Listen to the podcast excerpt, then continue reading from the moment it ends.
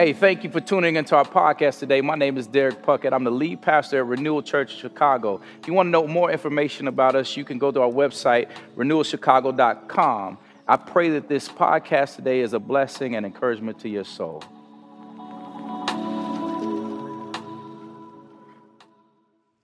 Amen. Well, we've been in the Sermon on the Mount. I've been enjoying this series, the Sermon on the Mount walking through the Beatitudes and now these antithesis statements where Jesus is confronting the teaching of old and he's, he's correcting it a bit. Today will be that last one of those teachings. So we're going to be in Matthew chapter 5, verses 43 through 48. So if you got a Bible, go ahead and meet me there in Matthew chapter 5, verses 43 through 48. And once you have it, I'm going to say, go ahead and stand to your feet um, as we hear now the reading of God's word. I'm going to welcome my daughter Eliana up here because she's going to read the scripture for us today, being that it's Family Sunday.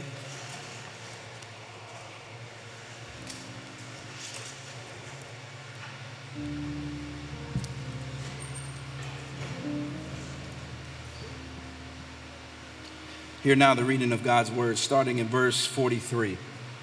You have heard that it was said, You shall love your neighbor and hate your enemy. But I say to you, love your enemies and pray for those who persecute you, so that you may be sons of your Father who is in heaven.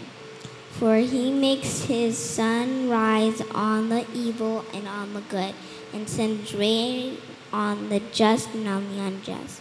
For you love those who love you what reward do you have? Do not even the tax collector, tax collectors do the same? And if you greet only your brothers, what more are you doing to doing than others? Do not even the Gentiles do the same? They, you therefore must be perfect as your heavenly Father is perfect. Amen. Amen. Very word of God. Today I want to preach on the topic How deep is your love? How deep is your love? I could sing that. How deep is your love? Come on now. So, this is what I want you to do turn to your neighbor and ask him, How deep is your love? Now, turn the other way. Black church exercise. Come on, other way and say, How deep is your love? How deep is your love? Amen. Let's pray before we see. Father, thank you so much for your goodness. You're an awesome God. We thank you for just all that you've done for us, for loving us in a way that we couldn't even love ourselves or others. God, the fact that you saw us in the midst of our mess, in the midst of our depravity, you said, That's my creation, that's my son, that's my daughter, and you you worked in our hearts to draw us to yourself. God, you are a good God who looks low, doesn't just see our mess, but loves us in our mess. God, I just pray right now as I preach, God, that you speak with my mouth, that you think with my mind, God, that you be lifted up in this place, that it wouldn't be me, God. Hide me behind your cross so that folks will hear from you this morning. God, we thank you for who you are, and it's in the mighty and magnificent name of Jesus that we all said together. Amen. Amen. You can be seated.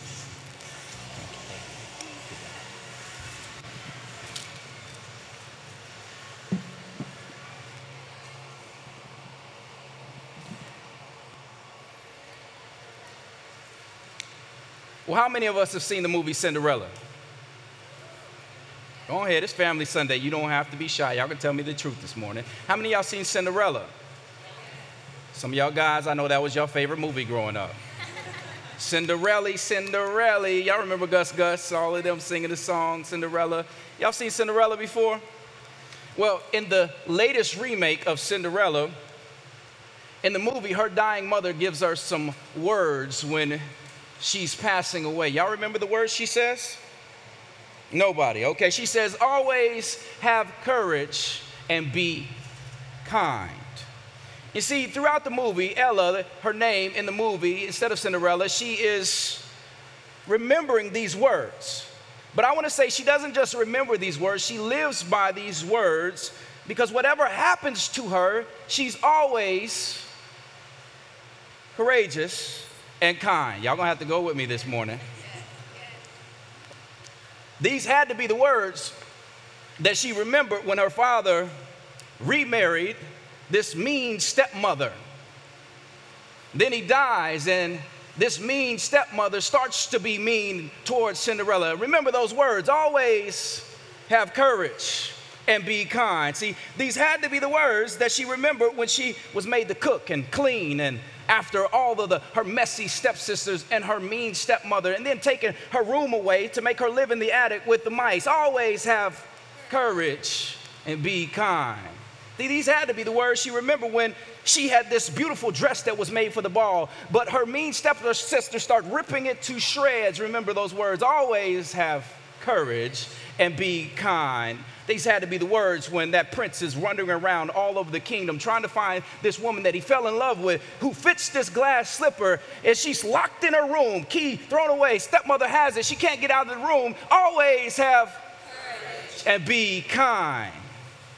See, family, this is what I'm trying to get at in all of this. All that Cinderella went through, all the evil, all of the persecution, with all of that happening to her, she never stopped being courageous and kind to others. But see, the question that we have to answer this morning is despite what someone's doing to us, despite the evil they do towards us, the persecution we take, when we are around people that are as hateful as Cinderella's relatives, can we still be kind? Can we still be courageous? Can we still love them?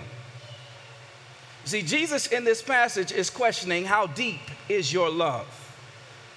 Do you just love when it's convenient to you? Or could you love when someone's being evil to you? Could you love when someone's persecuting you? Are you kind and courageous even with your enemy? Are you kind and courageous to love that person that is persecuting you? Friends, I'm gonna ask you again how deep is your love? Is it shallow or does it run deep? Past what somebody does to you, is your love deep? In our passage today, Jesus is continuing with this same string of thoughts where he's continued to take that reasoning that people have preached or people have said uh, throughout the ages. The teachers have taught it as if, as if it was absolute truth. And he's saying, he's taking it and he's taking this conflicting truth or this, this, this truth that's not necessarily what God actually said, and he's bringing us back to the original meaning. These are these antithesis statements where Jesus is doing this. This is the last one today where we've looked at all of the ones in the past. We looked at anger, we looked at lust, divorce, oaths. Last week we looked at retaliation, and this week we're talking about loving your enemies. Now, this, when I say antithesis, if you didn't catch it now, he's correcting what the people of old have already been teaching. They took it as absolute, but he's correcting them or bringing them back to what God actually meant for this truth to mean in the beginning. But y'all, this one today is tough. This is a tough teaching because the common misconception with this one was this understanding that because God hates evil, that means that God hates the one that does evil. So, what happened is the people, because of this misunderstanding, what they did is they went around and, and they started hating anybody that did wrong. Now, hear me, nowhere in the text of the Bible is that warranted by God, that type of hatred. I mean, people made it their job to hate people that they thought did evil in God's sight. I mean, Jews would run around, and, and if you weren't Jewish, they called you a dog. How many of y'all would like to be called a dog? No, right?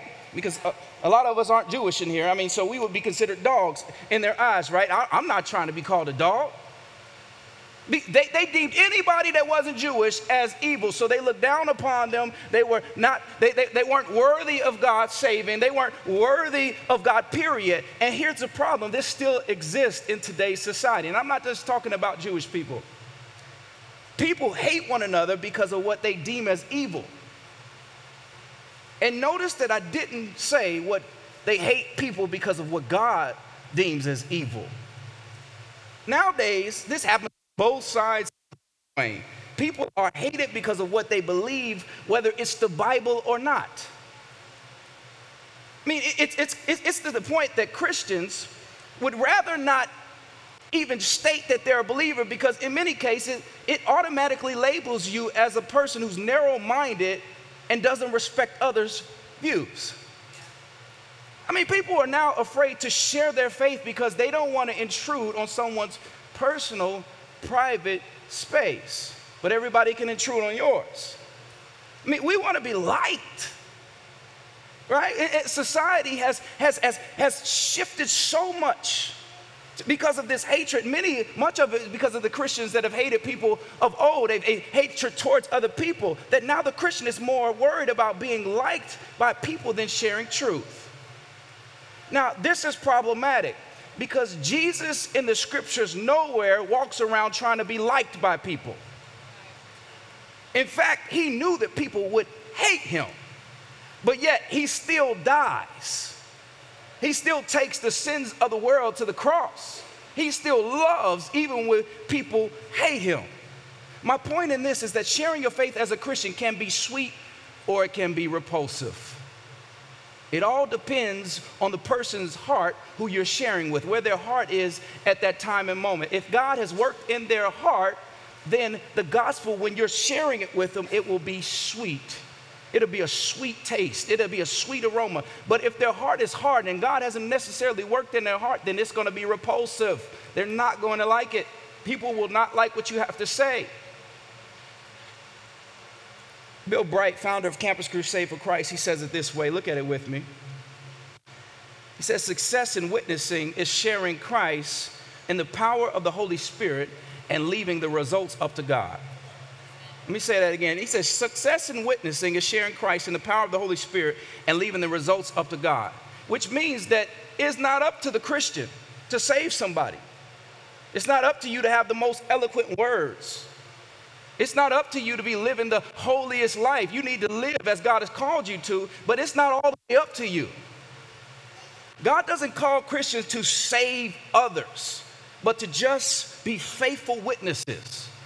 But the problem is, again, Christians have been beat down so much, yeah, to the point that we don't want to share our faith, we'd rather just blend in.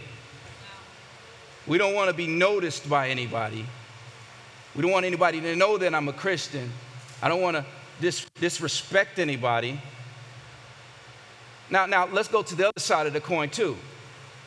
Because if someone's a liar, someone's a thief or a murderer, or doing anything else that the Bible calls sin, that doesn't mean that Christians are to hate that person or ostracize that person. Because hear me, hear me, we all have been in sin. We all have missed the mark of holiness. None of us are holier than thou. We all have missed that mark. And number two, God calls us to love one another and not hate. Now, hear me though, don't get this mixed up as I mentioned last week, friends. This doesn't mean to feel or empathize to the point where you get rid of biblical standards and become okay with sin. You do you, I do me. Oh, that's your truth. This is my truth. I'm cool. We can love each other and be all hunky dory. That's not love. That's not true love. If you're a Christian and you know the truth of Jesus Christ, you know that He saved you out of your mess the place that you once were, that place that kept you in that darkness. You know what it's like now to be in Jesus, the joy you have in Jesus, the fact that He's promised you eternity with Him in heaven no pain, no sorrow, no sadness, no tears. You know that Jesus is bringing you to that place. So if you being a Christian, is now in a relationship with somebody, a friendship with somebody, and you see them overtly living not according to the word of God, and you know this goodness, but you do not share it with them. You don't let them see your deeds. You don't let them see the word of God. That's hatred. That's hatred. That's not love. Okay, some of y'all didn't go with me on that. I'm gonna make it plain a little bit. It's kind of like somebody who's been eating McDonald's their whole life. Some of y'all had McDonald's this morning. I mean, you some people love McDonald's. And we know them. Somebody, you, you know that person. Maybe it was you too. You grew up on McDonald's. That, that person, your friend, is eating McDonald's every day. Quarter pounder here, quarter pounder there, two cheeseburger. Not the one meal, the two cheeseburger meal. And then they get the, they get the breakfast all day too. They know the whole menu by heart. And you grew up the same way. But yet now you, you've elevated your game now. You, you've educated yourself in a good hamburger, one that's not microwaved or frozen ever, so you go to Five Guys. You go to Au Cheval, Small Cheval. You, you're taking it to a whole nother level with your burger now. That, it's not $2, it's, it's $12 now. You, you, you got the good burger in your system, the, the juiciness, the sauteed mushrooms, the sauteed onions. You, you fell in love with this good burger, the goodness. Some of y'all saliva is, is draining right now because y'all want that burger, right? And, and see, but you know the goodness. But you don't share it with that person that's eating McDonald's their whole life. Y'all, that ain't right. That's not, that's hatred. They need to taste the goodness too. Okay, okay, let me give you one more. Some of us are parents in here, there's parents in here, so you can get this one. I, um, my, it's kind of like my, my daughter, one of my daughters, going to touch a, a hot stove. They're going to touch the hot stove, and me being a loving father, right? I'm sitting there watching her walk towards the stove, and I let her go touch the, the hot stove, and then afterwards, I'm like, see, you learned your lesson. That's not love, that's hatred. But instead, if I'm gonna love my daughter, I'm gonna say, no, do not touch that stove. And then I'm gonna tell her why not to touch the stove because it's hot and it's going to burn you if you touch it. Now, that doesn't mean she won't go do it anyway. But I loved her enough to tell her, don't touch the stove because it's hot. I shared with her. I loved her. You see where I'm going with all this? See, hear me, this does not mean beat people down with truth. But a Christian should not be able to blend in with society. People should notice something different. As Jesus said, you being a Christian, you're in the world, but you're not of the world. Family, to love someone is to speak truth, but embody grace at all times. Because we all are sinful and in daily need of Jesus. What these passages are saying is to love regardless of where a person is in hopes that through your love, one will see Jesus. We're not called to judge, we're not called to hate. God will judge one day. But until then, the Christian love people. See, when I think of this passage, and what God is talking about here, what Jesus says is that, I, I, and I, I commonly think of my wife. And sometimes I'll catch my wife in the room just, she's, she's crying and praying all at the same time. And when I used to find her doing this, I used to be confused like, what is going on?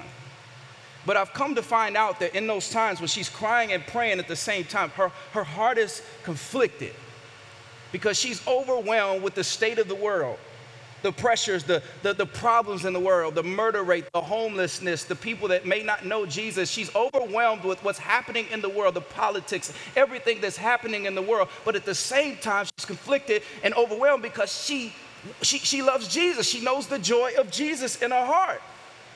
See, she, and what's happening is she's seeing all these problems, all of the sin, all of the problems of the world, the wiles of the world, and she's saying, I see all of that, God, but how, how I want them all to know Jesus. How do I do this? She's overwhelmed with it.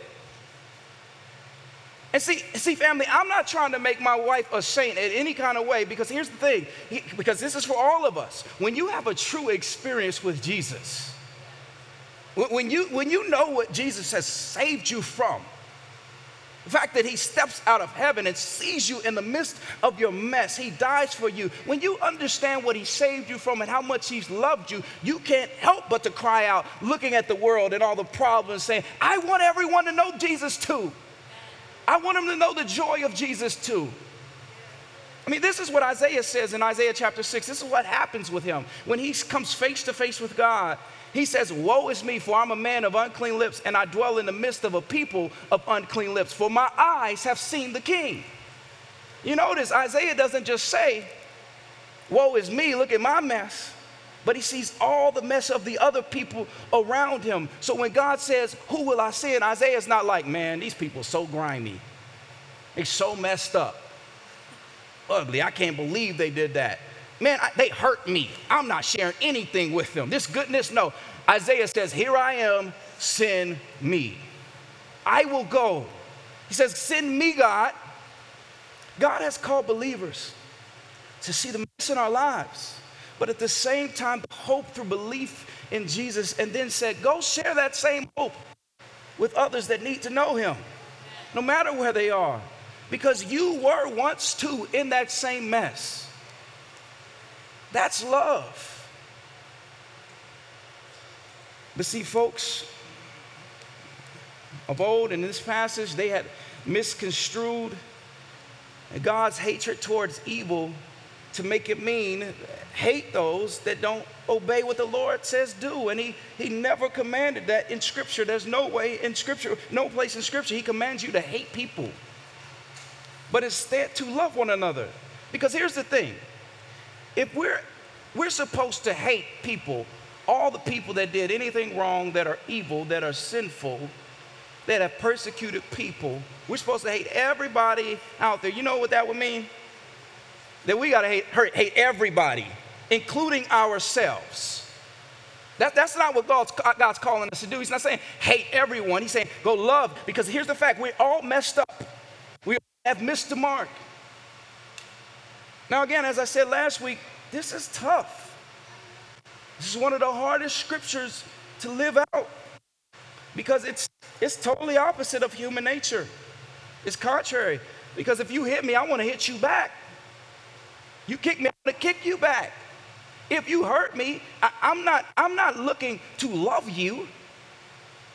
No, I don't, I don't want to love you. There's something within me that wants revenge. I, I want to retaliate. That, that's what, that, when we're hurt, we want to we want to re- return the favor. We want to hurt too. It's not natural to just say, I want to love. Uh, uh, that's not what we necessarily want to do. So you may be sitting there saying, okay, well, then what does this really look like? How do I love those that are evil? To me, how do I do that? Again, this doesn't mean just throw biblical truth or biblical standards out the window and say, Your own truth is your own truth. I'm gonna love you just that way. I'm gonna do that. No, no, that's not what Jesus is calling us to do. He helps illustrate this and he brings understanding to this. Look at the Bible, look at uh, verses 44 through 45. Jesus says, Love your enemies and pray for those who persecute you, so that you may be sons of your Father in heaven. For he makes the sun rise on the evil and on the good, and he sends rain on the just and the unjust. Friends, what Jesus is saying is that by loving your enemies and praying for those who persecute you, you're showing that you're a son or a daughter of God. Now, I know some of you are saying, okay, I can read that myself, Pastor D. So, what does that actually look like? What does that mean? Jesus answers this and he says, God makes the sun rise on the evil and the good and sends rain on them both too, which means that even though people may do wrong in God's sight, there is still this thing called common grace that he bestows to all. Jesus is saying God shows his love for all people by the sun simply shining. He shows his love towards you by you simply getting up this morning. He shows his love towards you by you having breath in your lungs, by your limbs working. That's his love. See, these are common graces that God bestows to all. And, even the good, the good and the evil, the same. Now, why is this important? This is important to understand because just like with Sodom and Gomorrah, if you look at the Old Testament where he set the whole city on fire because they were living in sin, they were doing evil, or Noah's Ark where he floods the whole earth to start over again because they again are living in sin. They're, they're evil. See, God could have done the same thing. He could have easily looked at us and saw us in our mess, saw us in our sin, and said, Look, I'm just, I'm done with this. They, they, they, they went against me again. I'm gonna wipe them all off. But, but instead, God looks at us with love, and what does He do this time? He extends common grace. Common grace. He, he, still loves us enough to, to, to, even though he died, you may not believe in him yet, there's common grace because you're still here.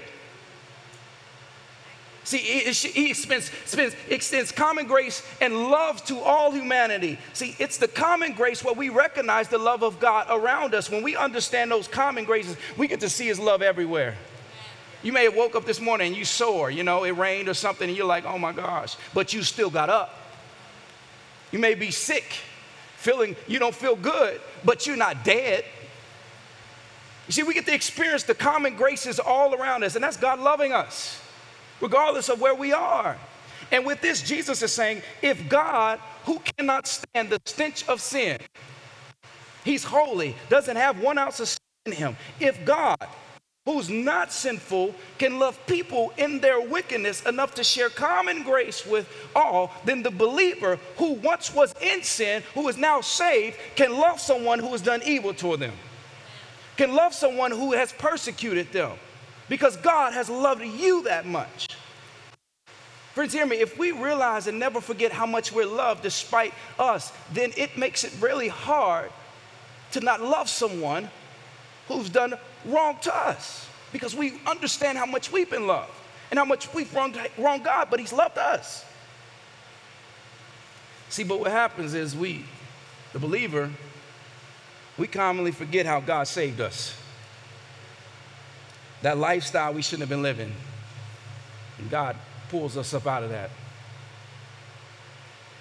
That down and out place we were in, that, that pulls us out of that.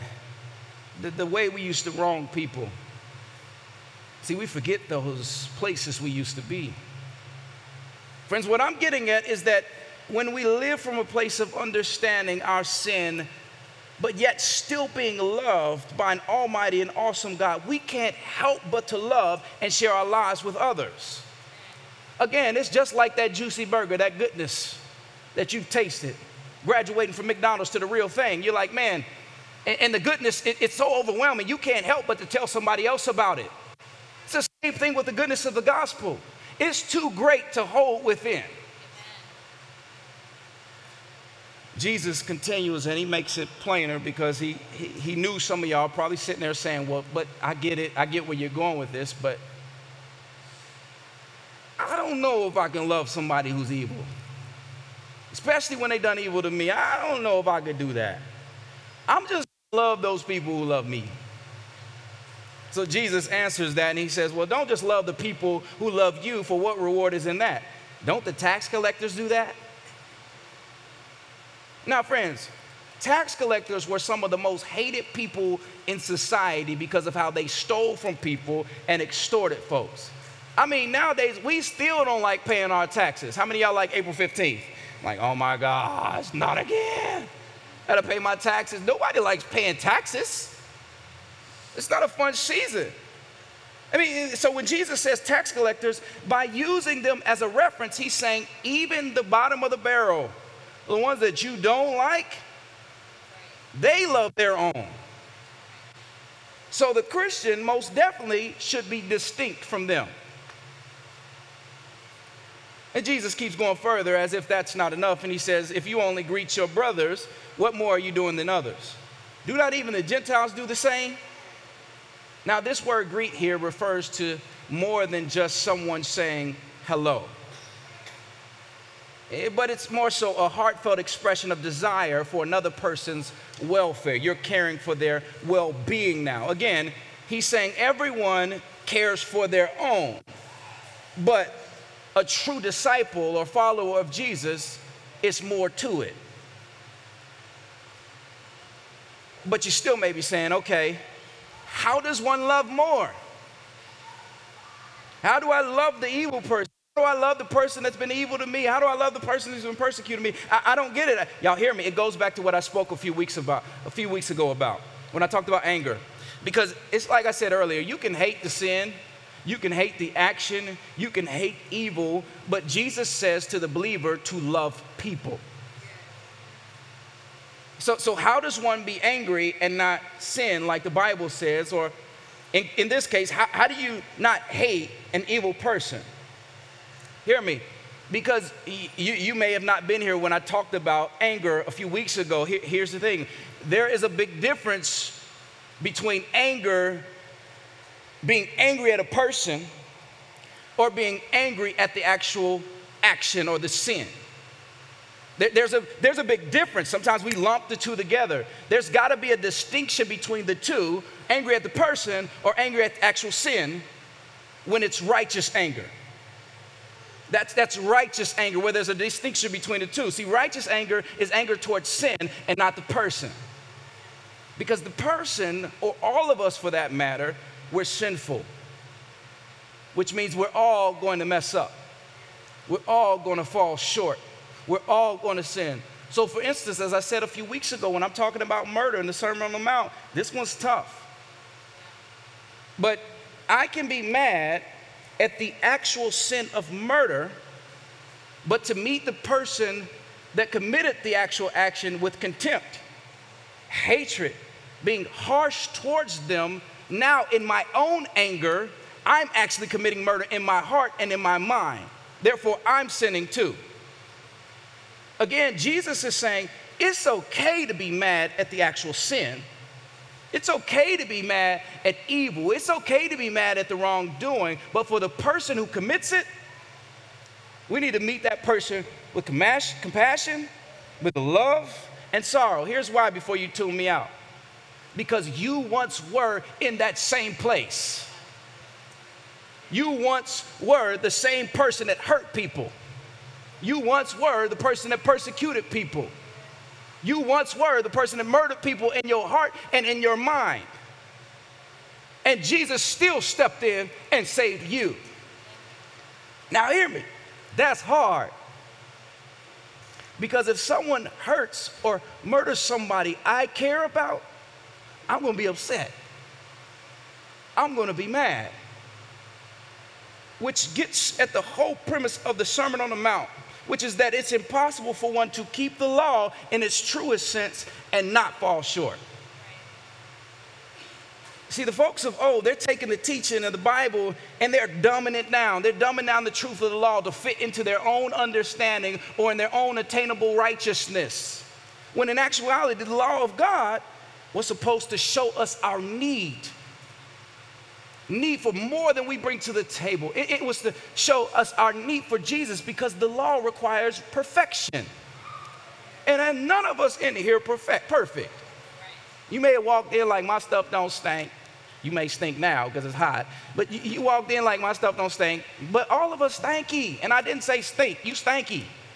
Turn to your neighbor say you stink. We all stanky. We're not perfect. And that's what God's trying to get at in the law. He's trying to say, look, look, you're not perfect. There's something more that you need. Galatians 3:24 says, "So then the law was our guardian until Christ came in order that we might be justified by faith." The New American Standard says tutor instead of guardian, where this verse lets us know that all of the laws in the Old Testament they're there, although, and, believers are supposed to follow them. We're, we're supposed to walk according to them, but we're never supposed to fulfill them. We can't do it. They were supposed to keep us or tutor us or guard us until Christ came because through them we'll see that we need more. We need a Savior. See, the standard God was looking for within the laws was perfection, which was and is utterly impossible for humans to accomplish on their own, which is why Jesus came and satisfied not only the wrath of God towards our sin on the cross, but he also fulfilled the law. So, those of us that believe, we don't just put our faith in anybody, but believers have faith in an almighty, a sinless, and a perfect Savior. That's good news. Thanks for my one clap.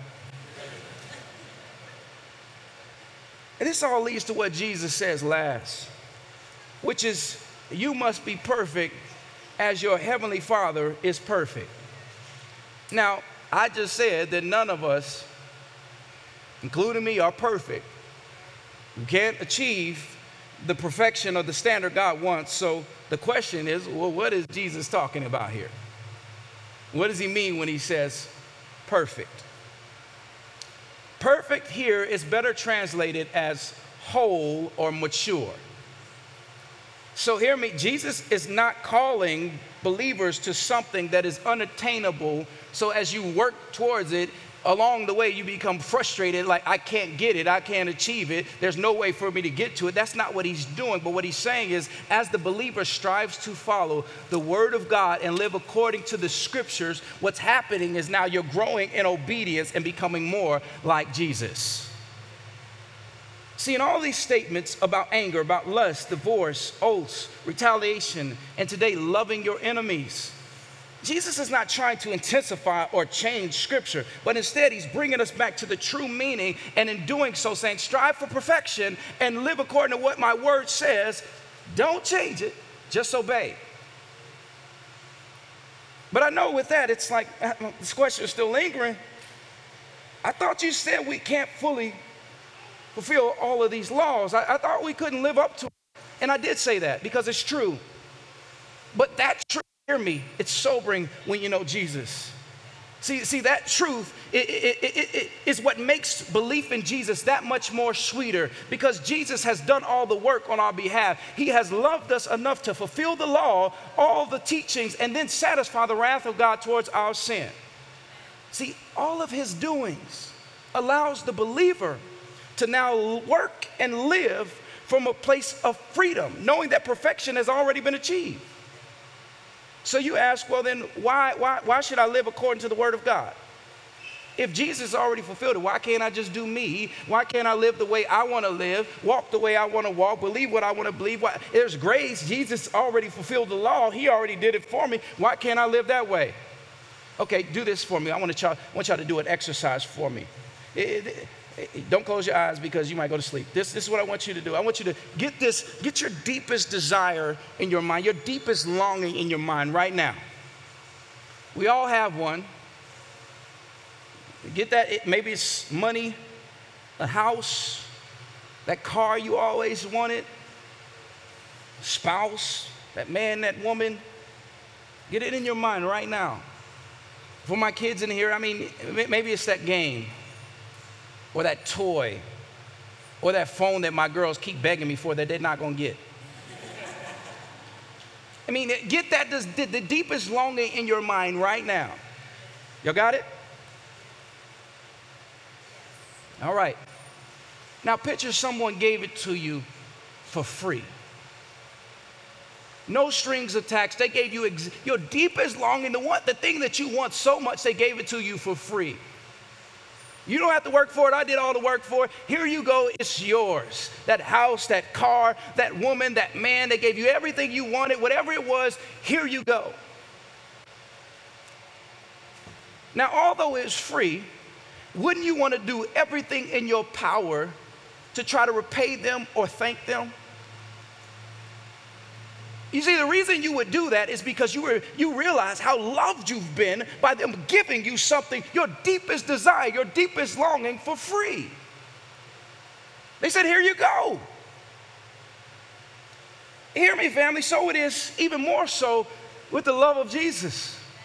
The fact that Jesus fulfills all the laws that we couldn't fulfill, then dies the death that we were supposed to die on the cross for our sins, y'all. We, we deserve death because of our sins.